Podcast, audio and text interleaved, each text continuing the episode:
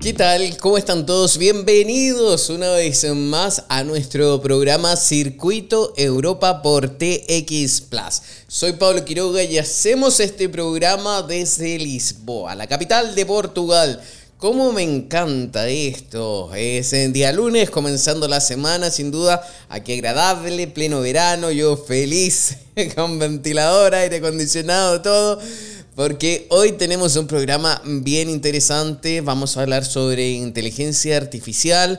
La Unión Europea ya comienza a legislar en torno a esta tecnología que ha sido tan influyente en este año dos mil veintitrés y que promete sin duda un futuro bien interesante. Todo lo que soñábamos ya se está haciendo realidad. Esta, esta regulación de la inteligencia artificial que ya eh, está planteando el Europarlamento, eh, de aprobarse ya su borrador final, que antes sí lo tienen que aprobar cada uno de los países, eh, entraría en funcionamiento a más tardar el dos mil veintiséis. Eh, vamos a comentar de eso con un invitado de lujo, José Cordeiro, que también fue uno de los principales exponentes de la Feria Tecnológica de Dublín que se realizó hace algunas semanas atrás. La Dublin Tech Summit, eh, un ciclo de conferencias eh, bien importante en esta parte del mundo. Él es autor del libro La muerte de la muerte. Vamos a conversar también de ese libro. Hay mucha información que hablar en torno a eso. Yo ya tengo mis eh, preguntas eh, listas. También, si quieren leer el libro, lo pueden adquirir, por supuesto, a través de Amazon. Vamos a hablar también qué es lo que pasa con el avance de la inteligencia artificial, hacia dónde Eh, va caminando, qué va a pasar con la inteligencia sintética, qué va a pasar eh, con el proyecto de Neuralink, hacia dónde vamos, viene la inmortalidad gracias a la tecnología. Tenemos muchísimo que hablar en este episodio, en este programa de Circuito Europa. Yo creo que nos vamos a quedar pequeños, en cortos en tiempo, así que nos vamos a ir mejor a una pausa bien rápido. Nos vamos con el primer tema de esta mañana en Circuito Europa. Soy Pablo Quiroga, esto es T X Plus. Y ya estamos de vuelta aquí en Circuito Europa por T X Plus. Ya lo venía anticipando, tenemos un invitado de lujo hoy, ya está junto a nosotros el doctor José Luis Cordeiro, que también es parte eh, de miembro de la Academia Mundial de Arte y Ciencia, vicepresidente de Humanity Plus, director de Millennium Project y director ejecutivo fundador de la Red Iberoamericana de Prospectiva. También ha sido director del Club de Roma, es una persona muy interesante de conocer, es también es parte del M I T, estudió también allá, hay muchísimo que hablar y me gustaría, también autor del libro La muerte de la muerte, que sin duda le vamos a preguntar en qué consiste. Pero comencemos con la primera pregunta, un gusto saludarle y agradecerle la participación en el programa. Vamos a comenzar con la primera pregunta. ¿Qué pasa con la inteligencia artificial? ¿Hay que tenerle miedo o no hay que tenerle miedo? Eh, hay que tenerle amor, amor a la inteligencia artificial. Eh, es como a, a tus hijos o a tu familia. Yo espero que tú le tengas amor y no miedo. Entonces, sí. Y te voy a dar el ejemplo, explicártelo. Eh, ¿Tú quieres estar con gente más inteligente o más bruta? ¿Tú quieres que tu pareja sea más inteligente o más bruta? ¿Quieres que tus hijos sean más inteligentes o más brutos? La mayoría de las personas quiere estar con gente inteligente y que sus hijos sean inteligentes. Entonces, esto lo podemos hacer ahora eh, naturalmente, pero además ahora artificialmente. Vamos a ser más inteligentes nosotros gracias a la inteligencia artificial. Por eso yo no le tengo miedo a la inteligencia artificial. Yo adoro la inteligencia artificial. Va a permitir que la humanidad siga avanzando, siga pro- progresando. Lo que a mí me da miedo no es la inteligencia artificial, es la estupidez humana. Eso es lo que me da miedo a mí. Y los humanos somos muy estúpidos. Somos tan estúpidos que todavía tenemos guerras, que todavía tenemos terrorismo, que todavía tenemos hambre, en un mundo tan rico. ¿Y por qué hay pobreza y guerras y, y hambre? Porque somos estúpidos. Por lo tanto, yo quiero ser más inteligente. La inteligencia artificial nos va a volver más inteligente y nos va a ayudar a, sol- a resolver todos los problemas de la humanidad. Pero y entonces, ¿cuál es su opinión respecto a las intenciones de regulación de la inteligencia artificial? ¿Es correcto? ¿Se puede regular algo que no se conoce a plenitud? ¿Qué pasa, por ejemplo, eh, se conoció hace una semana más o menos que la Unión Europea ya tiene listo un borrador prácticamente de cómo va a ser su primera regulación de la inteligencia artificial? De hecho, mencionaba algunos puntos y lo más probable que de aprobarse, que también es lo más probable que ocurra, va va a estar lista ya, eh, va a estar vigente a partir del dos mil veinticinco, dos mil veintiséis. ¿Hay que regular esto o no?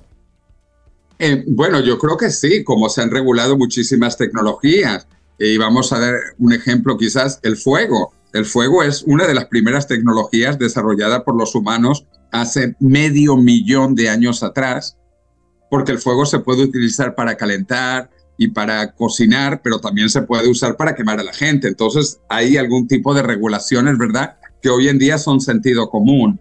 Eh, lo mismo con la energía nuclear. La energía nuclear se puede utilizar para generar electricidad o para generar bombas atómicas. Entonces, también tiene regulación. O, o la bioingeniería, eh, la genética, la clonación, son todas cosas nuevas que también tienen diferentes tipos de regulaciones. Entonces, a mí me parece perfecto, me parece bien, eh, necesario incluso que tengamos regulaciones también para la inteligencia artificial. Eso es normal, pero eso ocurre con todas las tecnologías.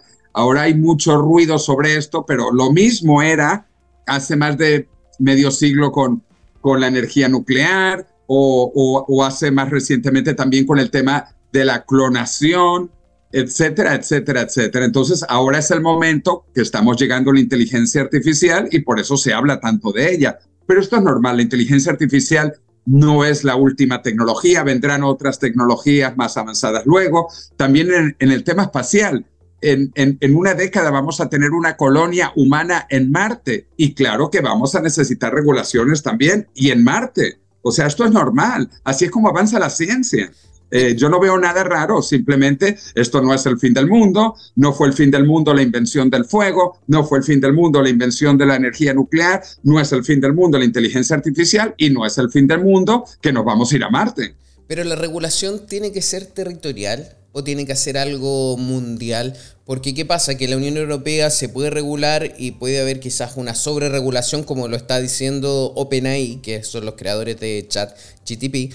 Pero, ¿qué pasa con otros países donde quizás no es tan estricta esa regulación? Entonces, ahí entramos también eh, mejor a aplicar esa otra tecnología en otro país, pero también que tenga alcance en la Unión Europea, por ejemplo. Entonces, ¿nos estamos ciñendo ahí de las fronteras o no? Sí, mira, de nuevo, lo mismo pasó con otras tecnologías. A mí esto me parece hasta cierto punto bastante pérdida de tiempo. Eventualmente van a ir surgiendo unas regulaciones aceptadas más o menos por todo el mundo, que tampoco son aceptadas igual hoy por todo el mundo, el tema de algunas regulaciones nucleares o algunas regulaciones sobre eh, bioingeniería. Entonces es normal, o incluso de los derechos, sin ir más lejos, de los derechos del agua o los derechos del espacio.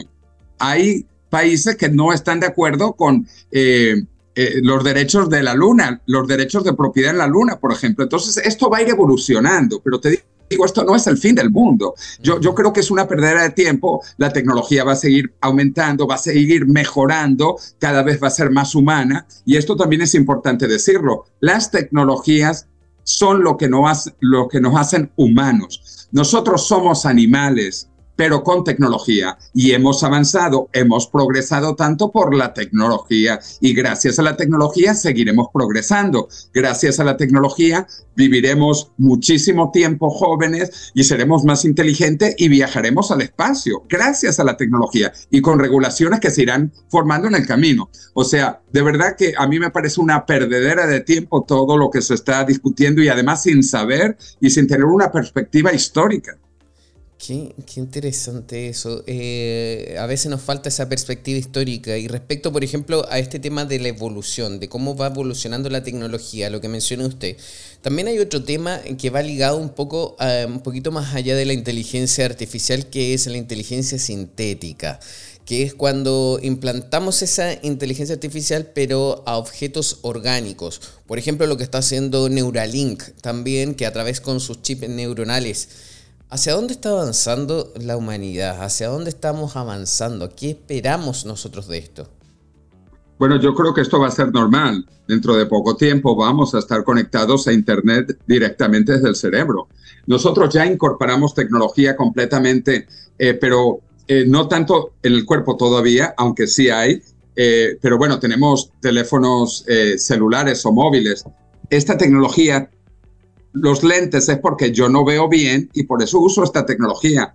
Hay gente que tiene problemas dentales y pues tiene dientes artificiales, hay gente que tiene marcapasos, hay gente que tiene corazones artificiales, hay gente que tiene caderas artificiales, rodillas artificiales, eh, hay también ya pulmones artificiales. Todo esto se ha inventado y, y también está regulado, que conste, está regulado. También el trasplante de órganos está regulado y es normal. A medida que se inventan las tecnologías, pues surgen regulaciones eh, inteligentes. Las primeras son bastante malas, pero luego van mejorando y van mejorando con el tiempo. Entonces, esto va a seguir continuando y nosotros vamos efectivamente a estar conectados con Internet, aunque esto, como todo, va a ser opcional. ¿Está la gente obligada a tener un teléfono celular? No. ¿Está la gente obligada a tener eh, lentes o gafas? No. Si alguien quiere ver mal, pues que vea mal. Si alguien no quiere eh, tener un teléfono móvil, pues que no lo tenga. Si alguien no quiere leer, como mi bestseller mundial, pues que no lo lea. Pero yo creo que la mayor parte del mundo va a seguir avanzando como avanzan las tecnologías y nos va a hacer, repito, más humanos. Con más tecnología vamos a ser más humanos, porque justamente nosotros somos animales. Cuando evolucionamos en África, éramos animales, éramos como otros primates y nos comían los leones y a veces nosotros nos comíamos algún conejo. Éramos animales. Pero la tecnología permitió crear ciudades, inventar la agricultura, generar riqueza y prosperidad, y dejamos de ser animales gracias a la tecnología. Otro ejemplo también de, de, relacionado con la inteligencia artificial, cuando las primeras máquinas se inventaron eh, para el sector textil en Inglaterra, surgió un grupo de personas llamado los luditas, porque el líder era un sindicalista, aparentemente eh, pues de la industria textil, y no quería que hubiese máquinas porque le iban a quitar el trabajo. Bueno, gracias a Dios o a Diosa eh, que no ganó él, sino que ganaron las máquinas, y por eso ha aumentado el nivel de vida. Ya no tenemos gente tejiendo, tejiendo, tejiendo cuando una máquina puede hacer eso. Muchísimo más rápido, muchísimo más barato y muchísimo más eficiente que cientos de humanos haciendo tela o haciendo tejidos. Entonces, había luditas y ahora se llaman los neoluditas. Toda esta gente que está contra la inteligencia artificial, para mí son neoluditas, que además no conocen que la humanidad ha avanzado gracias a la tecnología. Y este avance que nos está llevando, por ejemplo, la inteligencia artificial, la inteligencia sintética, también con el, los chips, y que nos está, está volviendo más humanos, según como usted lo señala, va un poco también ligado al término de la inmortalidad. Y, y también quiero vincularlo con el, con el libro también que usted escribió, La muerte de la muerte. Entonces, aquí me puede contar todo esto que estamos planteando. Claro. Bueno, hay tres tecnologías que me apasionan totalmente. Una es la inteligencia artificial, de la que hemos hablado. Ajá. Otra es eh, el rejuvenecimiento biológico, por no llamarlo inmortalidad.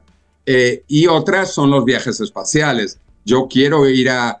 a a los planetas, quiero viajar a la Luna y a Marte. Es más, mi tesis de grado en el M I T en Massachusetts fue sobre la Estación Espacial Internacional. Yo soy un amante de los temas espaciales. De hecho, mira, a, hablando de dioses, ¿quién es mi dios aquí? Este es mister Spock, y a mí siempre me gusta decir larga vida y prosperidad, porque yo quiero ir al espacio. O sea, vamos a descubrir cosas increíbles cuando estemos en Marte.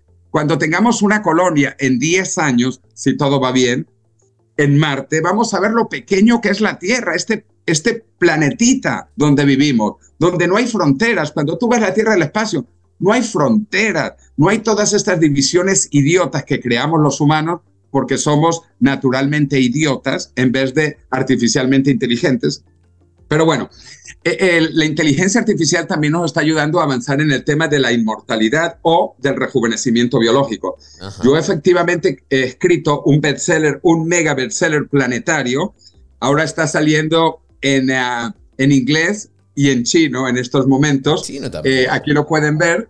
en, en español, La muerte de la muerte, y en uh, alemán al lado, uh, ya que es la victoria sobre la muerte. En algunos países le cambiaron el título porque La muerte de la muerte no suena tan bien en algunos idiomas. Por ejemplo, aquí en, en, en chino, en chino se llama vida eterna. Esos dos caracteres chinos significan vida eterna. Así es como se llama mi libro. Y aquí detrás mío está en rusos. Hay dos mega ediciones en Rusia. Y los que lean ruso van a comprender que en ruso significa la muerte debe morir. Muy ruso, ¿eh? La muerte debe morir. Bueno, en inglés sí se llama The Death of Death. Se los recomiendo a todo el mundo para que vean lo que viene. Además, como yo le digo a mis amigos, quien lee mi libro no se muere. Miren qué poder, potente, qué buen marketing. Quien lee mi libro no se va a morir. Así que yo les recomiendo que lean La muerte de la muerte. Está en Amazon. ¿Qué hablo? ¿No? Sí. Eh, claro, está en Amazon y en las, uh, en las librerías, uh, eh, pues, pues en todo el mundo. Si está en, en, la, en una doce, la docena de idiomas más importantes del mundo, aparte de chino, inglés que sale ahora, está saliendo en coreano, en japonés, en búlgaro, en árabe, bueno, y, y faltan veinte idiomas más. Es un mega bestseller planetario, que para mí es un orgullo eh, tener un libro que está cambiando la visión sobre la muerte, porque eh, hoy sabemos, además, repito, hoy sabemos, esto no es teoría, esto no es una hipótesis, no, no. Además, yo soy ingeniero, yo soy científico del M I T, del Massachusetts Institute of Technology, eh, eh, que hoy podemos paralizar, pero más inter- interesante, revertir el envejecimiento. Se ha descubierto que hay genes que controlan el envejecimiento y que el envejecimiento es flexible y se puede acelerar, que eso no lo quiere nadie, pero también se puede revertir. Y pues mi objetivo es que la gente sepa que esto está cambiando muy rápido, la gente está comenzando a entender que esto es real. De hecho, ya se han descubierto células inmortales y organismos inmortales, que es la prueba de que es posible, es que la inmortalidad ya existe. Hay medusas inmortales, hay hidras inmortales y hay células inmortales. Las mejores células, que son las células germinales, que tú y yo y que todos tenemos, las células germinales eh, no envejecen y por lo tanto se llaman biológicamente inmortales. Y todos los organismos multicelulares, no solo los humanos, los perros, los gatos, tienen células que no envejecen, las células germinales. El problema es que son muy poquitas y son de la reproducción. Nosotros somos básicamente células somáticas, noventa y nueve punto nueve por ciento de nosotros somos células somáticas que sí envejecen. Entonces, cuando el cuerpo muere, las células germinales que no envejecen en nuestro cuerpo también mueren porque se acaba el cuerpo. Pero las células germinales no envejecen. Y otro caso fascinante es el cáncer. El cáncer también se descubrió que es biológicamente inmortal. Y esto lo explico en mi libro porque la mayoría de las personas no lo saben. Incluso si han tenido un cáncer, no lo saben a veces, que el cáncer hay que matarlo todo, porque si dejas una célula de cáncer, el cáncer vuelve. ¿Por qué? Porque las células cancerígenas no envejecen y crecen y se reproducen y crecen y se reproducen. De manera que hoy se llama al cáncer, a todos los cánceres, en todas las personas, que son células biológicamente inmortales. Y si el cáncer descubrió la inmortalidad y no fue a la universidad, ni siquiera sabe leer y escribir y lo descubrió, bueno, nosotros, los tecnólogos, vamos a descubrirlo. Estamos muy cerca, si leen mi libro, entre cinco a diez años a poder curar el cáncer. Y después del cáncer vamos a ir curando todas las otras enfermedades. Y la más importante de todas, que es el envejecimiento. El envejecimiento hoy llamamos la madre de todas las enfermedades, la madre. Si paramos el envejecimiento, si dejamos que el cuerpo esté biológicamente de una edad de veinte, veinticinco años, no nos va a dar Alzheimer, no nos va a dar Parkinson, no nos va a dar alza- eh, eh, ataques al corazón, etcétera, etcétera, etcétera. Todas las enfermedades crónicas son enfermedades relacionadas al envejecimiento y estamos avanzando para curarlas. ¿De aquí a cuánto tiempo más cree usted que vamos a tener esta inmortalidad, alcanzarla? De hecho, yo lo planteo en el libro y en realidad con mi amigo Ray Kurzweil, que está sacando su nuevo libro, La singularidad está más cerca. Él me acaba de mandar el manuscrito para revisarlo. Este libro sale el año que viene, en el dos mil veinticuatro. Ray Kurzweil, uh, también de M I T, de Massachusetts, como yo, eh, él ha venido haciendo proyecciones por más de medio siglo y está ochenta y tres por ciento correcto. A veces se equivoca, y se equivoca porque las cosas ocurren antes de cuando él dijo. Por ejemplo, él dijo que en mil novecientos noventa y nueve eh, un computador, un ordenador ganaría a los humanos en ajedrez. Y no pasó en el noventa y nueve, pasó. pasó en el noventa y siete, cuando ah. I B M creó Azul Profundo, Deep Blue, que le ganó a Gary Kasparov, dos años antes de lo que él predijo. Igual con Eh, un programa de televisión muy conocido en Estados Unidos, Jeopardy, es un juego de conocimiento en la televisión, y también ocurrió dos años antes de lo que él predijo. Así que él habla de dos fechas importantísimas. Están en este libro, lo van a leer, está en su libro anterior, que se llama La singularidad está cerca. Esta se llama La singularidad está más cerca, porque su libro anterior es del dos mil cinco y este libro es de, será del dos mil veinticuatro. Y hay dos fechas fundamentales.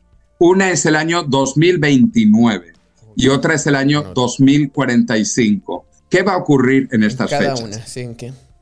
En el año dos mil veintinueve vamos a pasar el test de Alan Turing. Es decir, ya no vas a saber si estás hablando con un humano o con una máquina.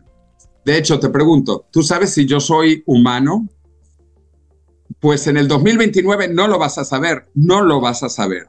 Adicionalmente, vamos a llegar a lo que se llama como velocidad de escape de longevidad, que significa que si sobrevivimos del año dos mil veintinueve al dos mil treinta, vamos a ganar un año de vida por año que vivamos. ¿Por qué? Porque la expectativa de vida sigue aumentando, sigue aumentando, sigue aumentando. Gracias a los avances de la ciencia y la tecnología, vivimos cada vez más. Y si llegamos al dos mil treinta, básicamente ya vamos a, casi a ser inmortales, pero todavía envejeciendo, porque en el dos mil veintinueve al dos mil treinta llegamos a la velocidad de escape de la longevidad que nos va a permitir vivir para siempre casi, pero envejeciendo, hasta la segunda fecha, el año dos mil cuarenta y cinco. Nosotros estimamos que en el año dos mil cuarenta y cinco vamos a llegar a la singularidad tecnológica y a la inmortalidad. La singularidad tecnológica básicamente va a ser una mega inteligencia artificial planetaria, tan inteligente como todos los humanos juntos. Pero afortunadamente vamos a estar juntos también con la inteligencia artificial. Ya hablamos de las conexiones a la nube, a Internet. En el dos mil cuarenta y cinco vamos a estar básicamente continuamente conectados si queremos. No tenemos que estar conectados si dormimos, wow. o, o no tenemos que estar conectados si no queremos. Hay gente que no quiere. Eh, tecnología como los famosos Amish. Los Amish en el siglo veintiuno siguen viviendo como en el siglo dieciocho. No tienen internet, no tienen eh, carros, no tienen aviones, etcétera, etcétera, etcétera. Bueno, entonces en el año dos mil cuarenta y cinco llegamos a esta superinteligencia humana, máquina planetaria, y llegamos a la inmortalidad a través del rejuvenecimiento. Como ya se sabe que el envejecimiento es reversible y se pueden tomar células u órganos viejos y volverlos jóvenes, para el año dos mil cuarenta y cinco vamos a poder hacerlo con todo el órgano, con todo el organismo, con todo un cuerpo entero y volverlo joven. Así que no importa si llegamos con setenta, ochenta, noventa años al dos mil cuarenta y cinco, lo importante es llegar, porque al llegar ahí vamos a poder rejuvenecer las personas. Repito, bueno, en mi bestseller, en, mi bestseller en todo el mundo, eh, con apoya, apoyado con científicos importantísimos como el doctor George Church de la Universidad de Harvard, candidato a premio Nobel, eh, mi amigo Ray Kurzweil eh, de la singularidad, uh-huh. eh, también el, el, el físico eh, Michio Kaku. Michio Kaku es un físico teórico muy conocido en Estados Unidos. Él también cree en la inmortalidad y que estamos, estamos cerca de llegar a la inmortalidad. De hecho, estamos entre la última generación humana mortal y la primera generación inmortal. Y yo le pregunto a la gente, ¿dónde quieres estar tú? ¿Quieres estar entre los últimos desafortunados que se va a morir o entre los primeros que no pensamos morir y que encima pensamos ser más jóvenes en el futuro, porque este es el objetivo. El objetivo no es vivir indefinidamente viejo, el objetivo es vivir indefinidamente joven, como explico en mi libro. Interesante, y ya se nos acaba el tiempo, pero sin duda que hay que leerlo. La muerte de la muerte, José Cordeiro, muchísimas gracias. Nos quedan muchos también temas pendientes sin duda, pero el tiempo se nos pasa volando por ahora. Hace muy poco también lo conocí por una participación que tuvo en la Feria Tecnológica de Dublín, en la, D, en la D T S. Entonces, eh, muchísimas felicidades también, donde obtuvo un reconocimiento por eso. Y nuevamente recordarle a la gente, la muerte de la muerte o the death of the dead. So que... Exacto. Si no se quieren morir, el que se quiera morir que no lo lea. Así es. Muchísimas gracias por este contacto y hasta la próxima. Larga vida. Y prosperidad, y prosperidad. Gracias. Muchísimas gracias, se nos acaba el tiempo, muchas gracias por estar junto a nosotros, recuerden que pueden escribirnos a través de las redes sociales y uno de los mensajes antes de haber despedido a nuestro invitado es recordar que todas las compras que se hagan de ese libro, y me lo recalcó muchísimas veces, va dedicado directamente todo el dinero a instituciones que se dedican a estudiar este avance de la tecnología. Así que bien interesante, conversamos muchísimo, lo vamos a volver a invitar porque quedaron muchos temas eh, pendientes. Por ahora comienzo a despedirme y agradecerles a todos ustedes haber estado junto a nosotros aquí en Circuito Europa. Soy Pablo Quiroga y nos vemos la próxima semana, si Dios así lo quiere. Chao, chao.